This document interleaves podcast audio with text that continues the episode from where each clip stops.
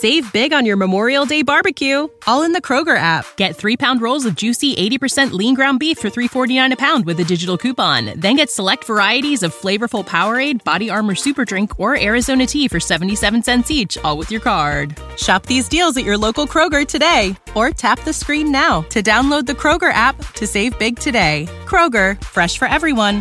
Prices and product availability subject to change. Restrictions apply. See site for details.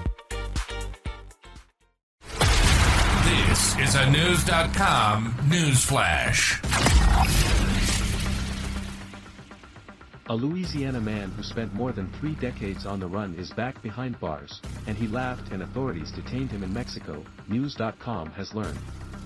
Greg Lawson, of Bienville Parish, Louisiana, was arrested September 19 in Mexico, according to Sheriff John Ballance. Police say the FBI received a tip that led to the arrest of Lawson, who had been on the run since 1991 when he was convicted of attempted murder. Lawson, now 63, was not present during his conviction. Instead, police found his truck a block away from the Claiborne Parish Courthouse. Lawson then became fugitive, and police didn't find him for some 32 years. The FBI began investigating and, in 2007, the agency offered a $10,000 reward for information leading to his arrest. According to KTBS, Lawson's arrest was significant at the time because his family was so well known in Bienville Parish. Lawson grew up in Ringgold along with the man he shot, Seth Garlington. It has been alleged that Lawson got away with other crimes throughout his life because of his family influence. The incident that led to a conviction started when Lawson forced Garlington's vehicle off the road. A fist fight ensued in a gas station parking lot before guns were pulled out. Witnesses told KTBS that it was one of the biggest shootouts Ringgold had ever seen. Garlington wound up being shot but survived.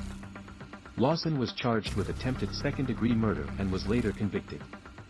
The FBI received a tip earlier this month that Lawson was hiding out in Mexico. Agents in Shreveport, Louisiana and Mexico worked with FBI headquarters and Mexican immigration authorities to eventually arrest Lawson in Huatulco, Mexico. Lawson was deported for immigration violations. We want to thank our partners and the public in this case, who never gave up hope that justice could be served for Mr. Lawson's victim, said Douglas A. Williams Jr., special agent in charge of FBI New Orleans. There is no doubt that Mr. Lawson might still be in the wind if our partners in Mexico had not been willing to deal with this so swiftly.